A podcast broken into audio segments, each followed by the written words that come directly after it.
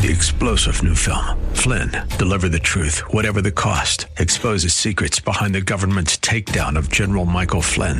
Flynn knew what the intel world had been up to. He ordered the first audit of the use of contractors. This set off alarm bells. He told the truth. He was the most dangerous person for Donald Trump to hire. They had to get rid of Flynn. Flynn, deliver the truth, whatever the cost. Available now. Watch it today. Go to salemnow.com. Salemnow.com. Welcome to the Michele Tafoya podcast. You know, I don't like all politicians. I dislike a great number of politicians.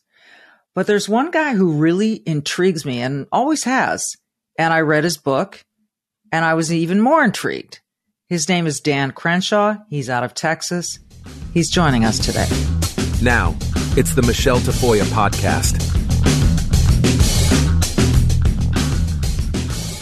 Saturday Night Live has been part of the American lexicon for 50 years, and not every politician wants to step onto that stage. And quite frankly, that stage isn't friendly to every politician. But Dan Crenshaw went on, and Pete Davidson and Dan Crenshaw had this back and forth going with some Ariana Grande ringtones and some eye patch jokes, and it was remarkable.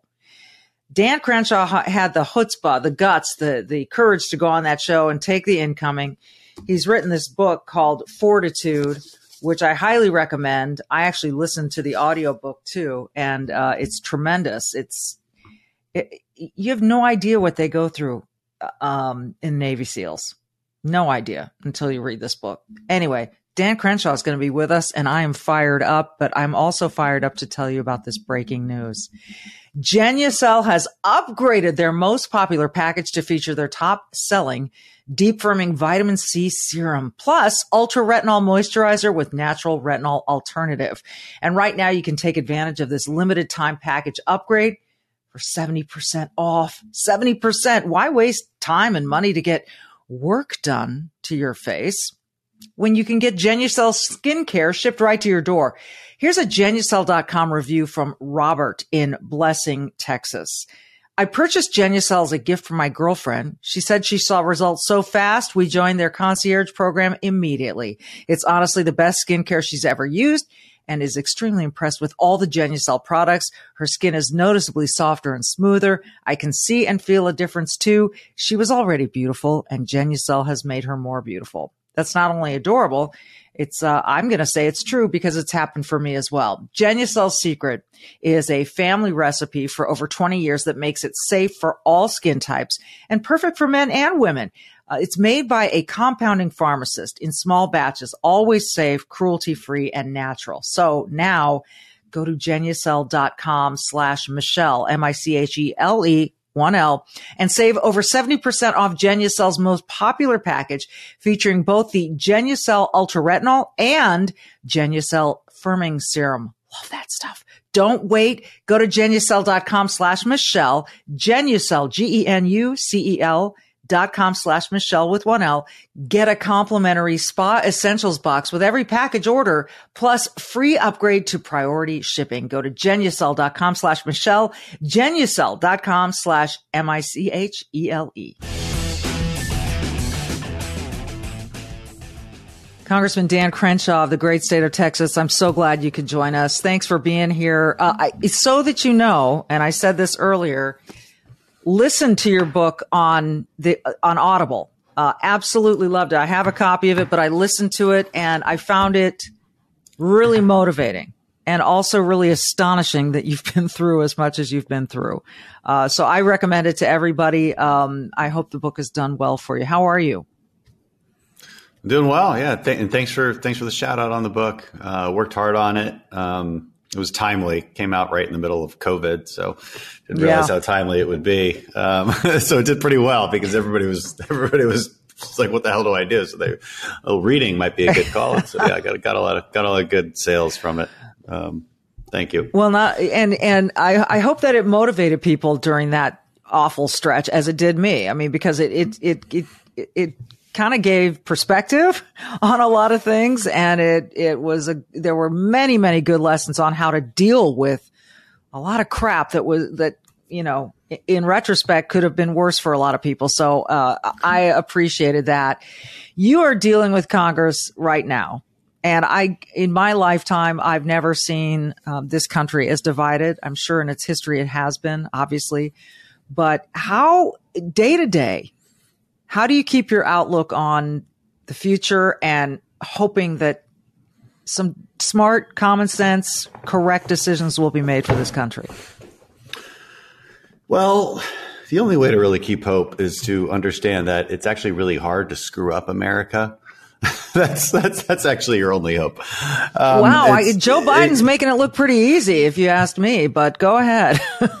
yeah, well, here's here's what I mean. I mean, it, it, America is hard to screw up. Uh, as much as Joe Biden wants to do, he actually gets very little of what he wants across the finish line and you know it, it, the p- political rhetoric is often infused with a lot of doomsday rhetoric and people suffer right the word suffering is thrown around every every other sentence but let's yeah. be honest no, in 2023 the human race is suffering less than it's ever suffered in the history of mankind and in America, that's especially true. So if we're just being honest about perspective, right? Like if it, you mentioned my book, I mean, the first chapter in my book is called Perspectives from Darkness because nobody has any perspective anymore. Everyone thinks they have it worse than everyone else all the time. And this leads to yep. vic- this kind of sense of victimhood. And so, look, nothing is ever going to be perfect, and we don't like who's in charge. We don't like their policies, and they do think they make things worse than they need to be.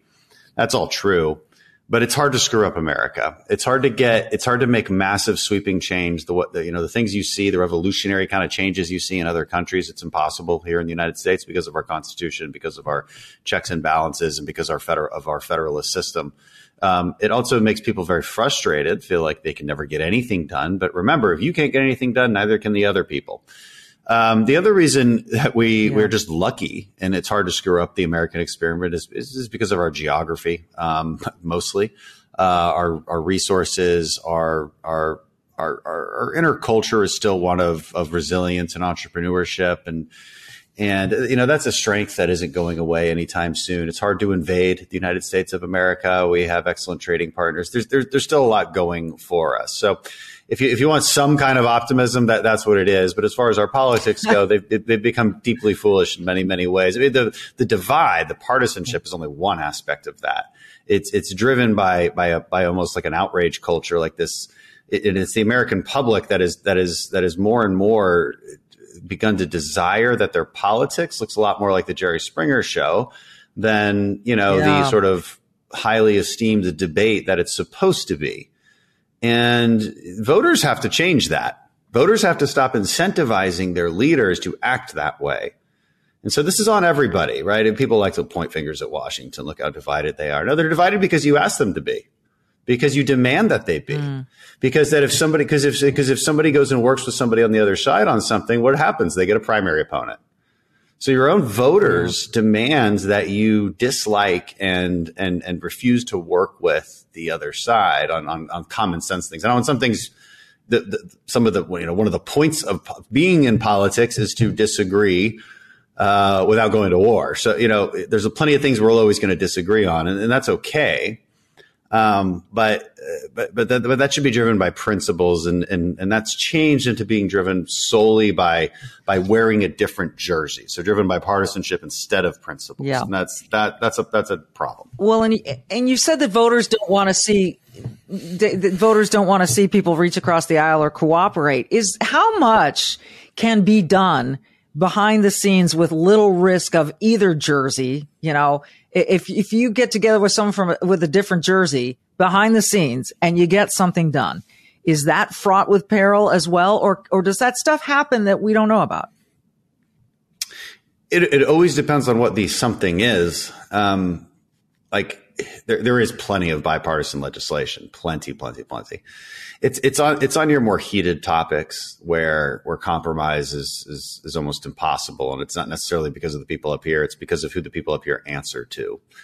Um, so look, I mean, every every day you might have bipartisan bills. You know, when we're not voting on some kind of big, meaningful bill like a debt ceiling negotiation, you know, we're voting on other random yeah. stuff, uh, like today, that's just random bipartisan stuff. It ain't changing the world, but it's fixing little problems. So, so, so, you know, again, the flip side of what I'm saying is a lot of, there's a lot of smaller, uh, agreements and bills that go through just fine. Um, and there's there's those those outnumber the bigger contentious bills uh, by quite a bit. So maybe that gives some people hope as well. That that gives me a little bit. Um, one of the things you know, you say it's hard to screw up America. I, I I hope and pray that you're right. One of the areas that seemed to change on a dime once this administration stepped into the Oval was the the security of the border or lack thereof. And I know there's been a lot of legislation that's been proposed, and you know, you've split with the GOP on some of it, and you're trying to come up with other things. Where do we stand right now? Because I, I, we're seeing stuff at the border that isn't pretty for anybody. And then, you know, it becomes politicized in New York and other cities that try to say, uh, you know, Governor Abbott's racist for sending migrants to cities that are governed by black mayors. I mean, it's, it's, it's insanity, but there is a real problem there. Where are we on that? Well, yeah, I mean, look, let's start at the beginning of, what you said. Yeah, as soon as Biden took office, you saw a massive change in, in, border policy. He got rid of the Remain in Mexico policy. He got rid of a lot of the Trump era policies, which, which uh, was first and foremost a signal to anyone who wanted to come across that they that they'd probably be able to come across and be let loose inside the United States, and that's exactly what happened for a couple of years. Um, we've been making noise about this and drawing attention to it for literally years. And the Democrats don't listen. They don't listen. Um, he, here's how here's how they think about it, right? So, because so, there's plenty of Democrats who who will quietly admit that it's a serious problem that needs to be addressed, but the, as as a party, they are really really afraid of kind of your, your radical pro immigrant groups um, that have that are very well funded and will uh, will will make sure that any Democrat that sides with us on the issue gets primaried in a hell of a way. So they're they're really afraid of that left flank of their party, and uh, as a result, they they sort of they they do their best to talk around this issue. What you're seeing recently is okay. Everybody knows Title 42 uh, expired. Now, Title 42 is a, was a COVID related you know authority, so COVID is obviously not the issue we're worried about at the moment. But we're, what, where Republicans, where Republicans are worried about Title 42 expiring was simply because it was it was doing more to keep the border uh, problem at bay. Um, yeah. So the Biden administration did come out with a whole bunch of new policies on how they're going to deal with it with the expiration of Title 42. Now, those are decent policies. There's some loopholes. I mean, they're not they're not my policies. I would I would go much further, but I can't look at those policies and say no, I'm against that, right? Because I'm for anything that will secure the border just a little bit more. I, I'm for anything that will do that. And so I will I will just be honest and objective and say, yeah, th- these things are good um, if you implement them. If you implement them, because like yeah. the, the, reality is, is the, the, the entire problem at the border is it just a lack of will to enforce the law. So if they're going to enforce the policies that they're talking about, we'll be in a better place. And you have seen a really drastic decrease in in, in, in confrontations at the border, encounters as they call them. So one of the right. things we need to do is like as, as we as we collect this data, is assess whether they're just letting people in through a different process that's you know more orderly which is a lot of times what Democrats are trying to do. Now, I don't know that that's true here. We need to see the numbers, and it's very early, so we, we don't have those numbers exactly yet. But we are seeing a massive decrease in people coming, like trying to push their way across because they are worried about being deported now because of the new policies. So that's good. Now, will that last? We aren't sure. Um, probably not, because what's happening is everybody on the other side of the border, most of the cartels who operationalize this, they're assessing. They're saying, yes. okay, what's the real deal? How, how are they actually going to do this? You know, and they're waiting and assessing, and then they'll figure out what the loopholes are and they'll try to exploit them. And as long as the administration lets them, they'll continue to exploit them. If they if they crack down on it, it'll be a good day for us. So we're we're in a we're in an interesting um, observational period right now and seeing what happens on the border. A couple questions come up from everything you just said. First of all, you said the left has these groups that are very well funded that that want this mass immigration, and, and so these politicians on the left are afraid of these groups and afraid of getting primaried, and, and these well funded groups. Who who is funding these leftist groups that are pretty radical on this immigration stuff?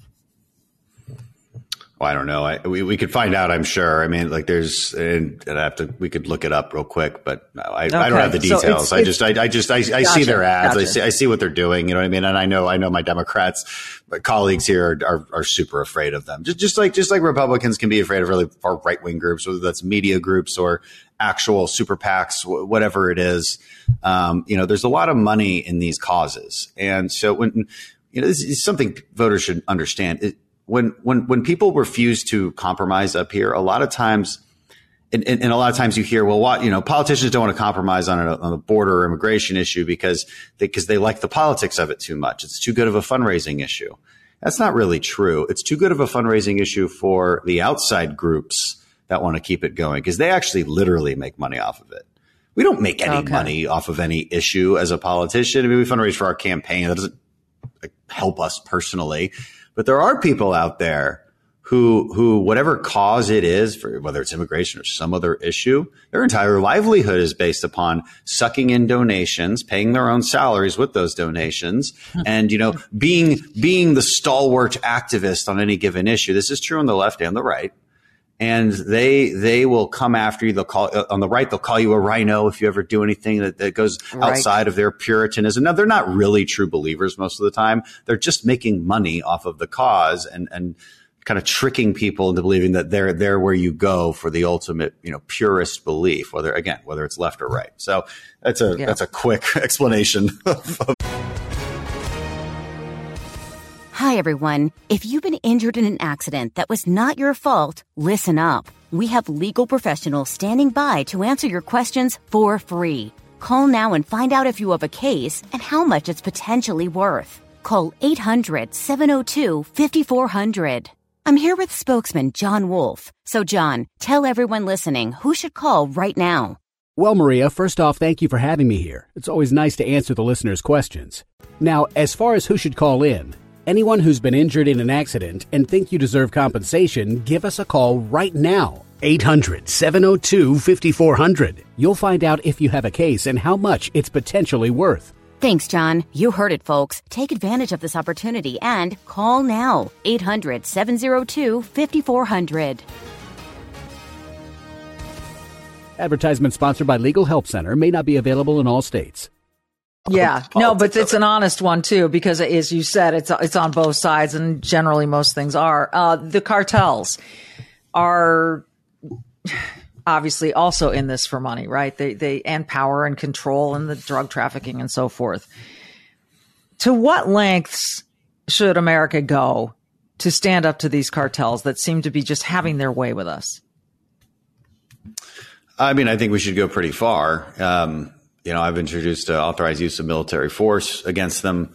Uh, we, we there, there's a law enforcement aspect to this, and there's a military aspect to this. Um, they're both complementary. You know, you, you, have to have a law enforcement aspect because you got to deal with cartels when they're when they're operating inside the United States, right? Then it's no longer a military issue. You, you, you have to use law enforcement to do that. Um, but you, you really have to hit them where where where their operational home is, and of course that's in Mexico. Um, so it, it's a multifaceted approach. You, you got to get the Mexican government to actually be on our side on this. Uh, they've always been reluctant to, to work with the U.S. when it comes to security concerns. They're they're they're deeply paranoid about their sense of sovereignty and whatnot. So, uh, unlike many other countries that we often work with when it comes to you know battling insurgencies or cartels or terrorists, whatever it is, Mexico's always been a difficult partner on this. Um, that needs to change that needs to change. So there, there's we should be doing a lot. I would love to see our military hardware uh, supporting Mexican operations to to uh, battle the cartels and take them out once and for all. Yeah, I wonder how much of that government reluctance to work with the United States has to do with fear or uh, compromise by these cartels. I mean, it's hard not to imagine that there's a lot of corruption there at the top. How how would you assess that as being a factor in all this? It definitely can be. Kind of it depends on which level of government you're you're talking about. So, um, you know, when uh, the president of Mexico reacted so strongly to my AUMF uh, bill, I had to wonder, you know, is he is this because he's he's secretly embedded with the cartels? You know, I don't know. Um, Mexican government is a in politics is a very complex topic. So Mexico in particular has a is a much more jealous sense of their sovereignty than probably any other ally that we have. So there's a there's a there's, that's a cultural issue that's that runs very very deep with Mexico. Um, you know, let's let's not forget our history between Texas and Mexico. Right, so right. it's not that surprising. I mean, they're our number one ally in many ways. Um, but but on this particular issue, you know, they're they're like, no, we'll do it ourselves. Don't no gringos here. I mean, it's it's it's honestly that kind of attitude. Um, and then of course there's fear of um, of starting a bloody, violent, and you know civil war within your country. But you know, my answer to that is you you, you've got to start now, right? The, the longer you wait, the more ingrained they get, the harder it is to, to exorcise this demon. And, you know, Mexico is our most important country uh, as far as allies go, by far our most important. I mean, I, I, tell people go through this thought experiment, go through this thought exercise. Say, pick one country in the world besides your own that you think should be 10 times better. And if you could just wave a magic wand, you'd make it 10 times better in every single way. Which country would you choose? you better choose Mexico if you're if you're smart. If you have any idea of what you're doing, you would choose Mexico. So like we have every interest in in, in Mexican prosperity and success.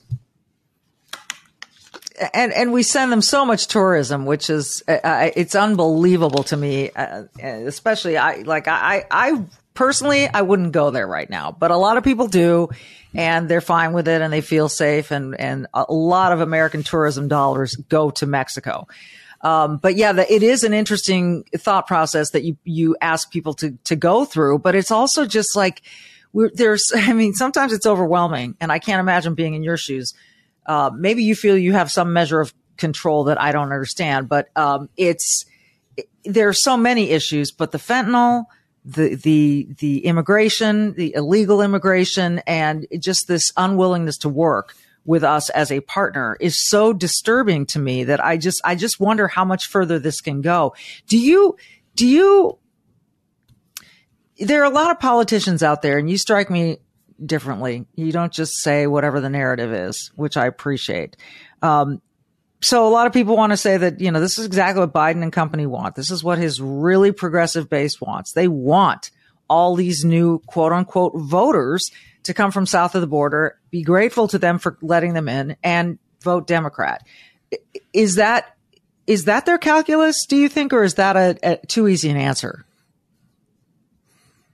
Yeah, it's definitely too easy to an answer. Like you said, like I don't I don't just kind of repeat whatever, you know, tagline you know, my side wants me to say, say it, Dan, say it. And I always find it funny. Yeah. Why would you say it? Ah, because you're a RINO. it's like grow oh, up. Um, it's, it's, people need to grow up.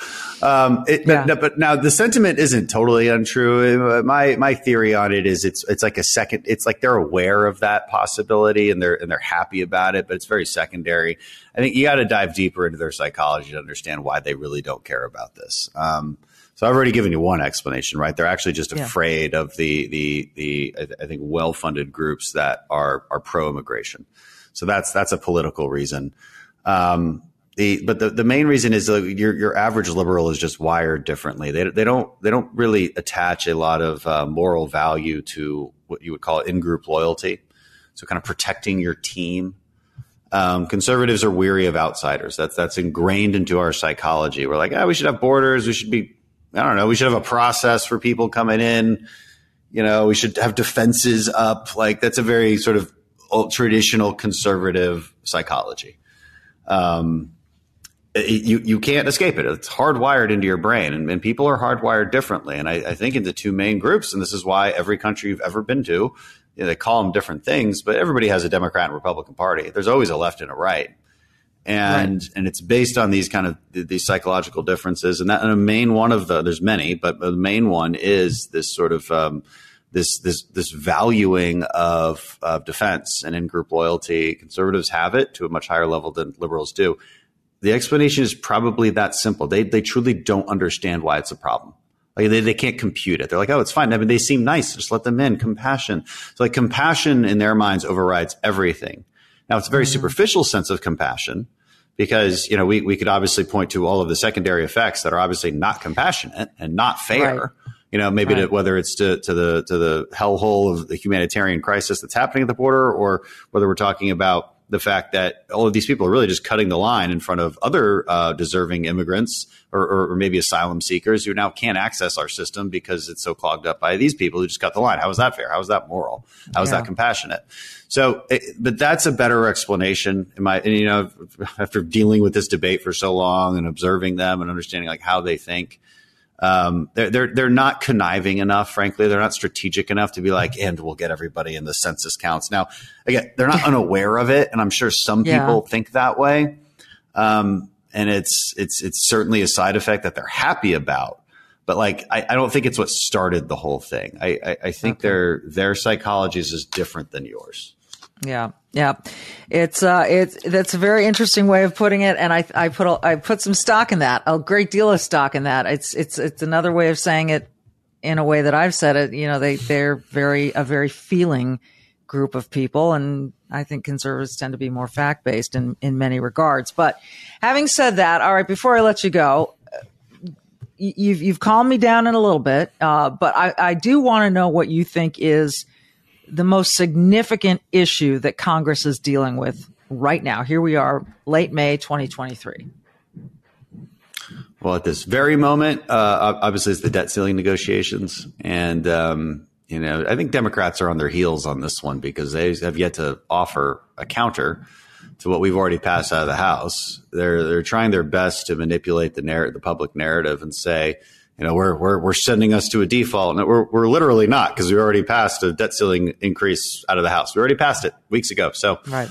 you know, right. the, the, Democrats can, can say all the lies they want, um, but they've got to come back with a reasonable counteroffer. And their counteroffers so far seem insane um, compared to what we've done. So I think we, I think Republicans did a good job, and we've done a good job ever since we took over the House of saying, look, if we're, we're going to pass these big bills, but we're going to be able to actually explain the, uh, what's in them and and why they're good. And, and that's it, that's that seems like a simple point to make, but it's not because oftentimes what happens is you know, we, we get ahead of ourselves, and especially the Democrats do this all the time. They, they put very extreme things in their bills. And I remember being the minority as Democrats would push their bills out, and I'd say, well, this is easy to argue against.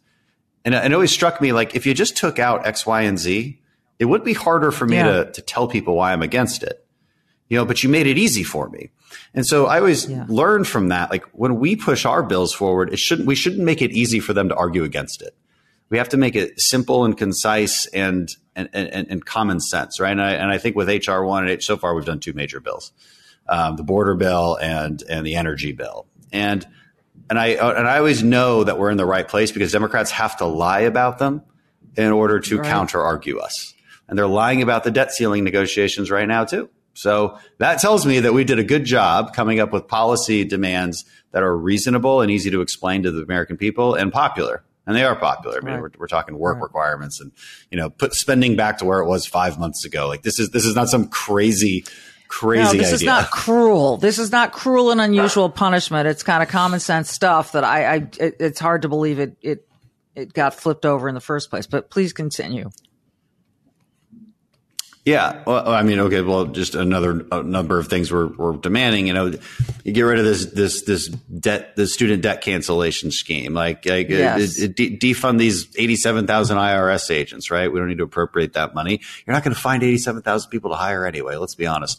Uh, I mean, if every other business is having trouble getting workers, I think the IRS will too. Uh, so you know, it, it, it's clawing back COVID money that hasn't been yeah. spent yet and never will be spent. So just just add that, you know, put that towards um, uh, lowering our deficit. This is very common sense stuff. It doesn't hurt anyone. And the Democrats act like it's you know it's time to go to the streets and set everything on fire. I mean, it's just they're yeah. acting crazy about it. Yeah, yeah as you can see, the dog is very much in agreement with you. Um, he is he definitely he uh, chiming in. He gets it. He gets it. And he is not a RINO. I can tell you that. um, and the, so that is a certainly a domestic issue uh, on the international front, uh, on the, you know, foreign policy front. What is there anything that keeps you up at night or are you that calm a guy as you appear to be? Huh. Um, you know, up at night, I don't know. It, it, I'll, I'll, I won't give you an answer you, you don't really expect. I think it's, I, look, I, I think our, our tactical near term threat is the cartel issue. Our long term mm-hmm. threat is is China and this sort of near peer adversarial relationship with China, Russia, Iran, North Korea. This sort of, you know, this this axis of countries that, that, that really want a different world order, a world order where they, they, they don't have to to make a deal with another country um, to to get what they want. Where they a, a, world order where they can just invade that country to get what they want. People ask, "Oh, why why support Ukraine? What, what interest do we have there?" Well, you know, you got to pick your head up out of the sand and realize that you live in a very small world. And if, if and if you and if you establish a world where people can just take over another country because they want something, well, they're going to continue doing it. And right. eventually, the the big guy in the room, the United States, is, is going to have to get involved in a very serious way. So we can prevent that with sending over some old weapons and having some other people do the fighting for us, and meanwhile, could basically defeat the military of a strategic adversary. That seems like a really good deal. And by the way, China's watching that. And um, yes. you know, deterring Russia and Ukraine is directly related to deterring Chinese aggression throughout the Pacific and cutting off our supply chains and our, our access to uh, semiconductors and our access to the world's yeah. largest um, uh, shipping lanes. So it, it, people have to have a, a, better understanding of global economics. Um, I think in our country, and, uh, that, that, that would make our foreign policy discussions a little bit more um, you know, nuanced and informed and, and help people understand like why why do we have people like me deployed all over the world all the time? People don't understand that. They really don't understand that. And and I have to tell them like that's not national defense just having me waiting on the beach with my my rifle scope waiting for the Ruskies to come. Uh, you know, that's that's not the modern world. It hasn't been for actually a couple hundred years. Hasn't been that way. Um, national security is global all the time, and that is the world you live in. So, you know, strong national defense is what allows you to live the life that you live. And that life has been very unique over the past 70 years. People have no appreciation for what the world was like before World War II. It was constant warfare. Uh, and yeah, and, and, I just hope we don't get back to something that, oh, okay, you wanted a reminder? Okay, well, here you go. We're going to have a reminder. I really hope we don't have to go there. People need to watch more World War II films and, and read a little bit more too. That would be good. Uh, and, and again, mm-hmm one of the books I would recommend. Fortitude, very good stuff, and uh, yeah, I, I, can't recommend it highly enough. So, Congressman Dan Crenshaw uh, from Texas, I so appreciate, appreciate your time today. Thank you very, very much. Of course, Michele. Thanks for having me. Good talking to you. You got it. I'm Michele Tafoya. Don't forget to be brave and do good, and we'll see you next time.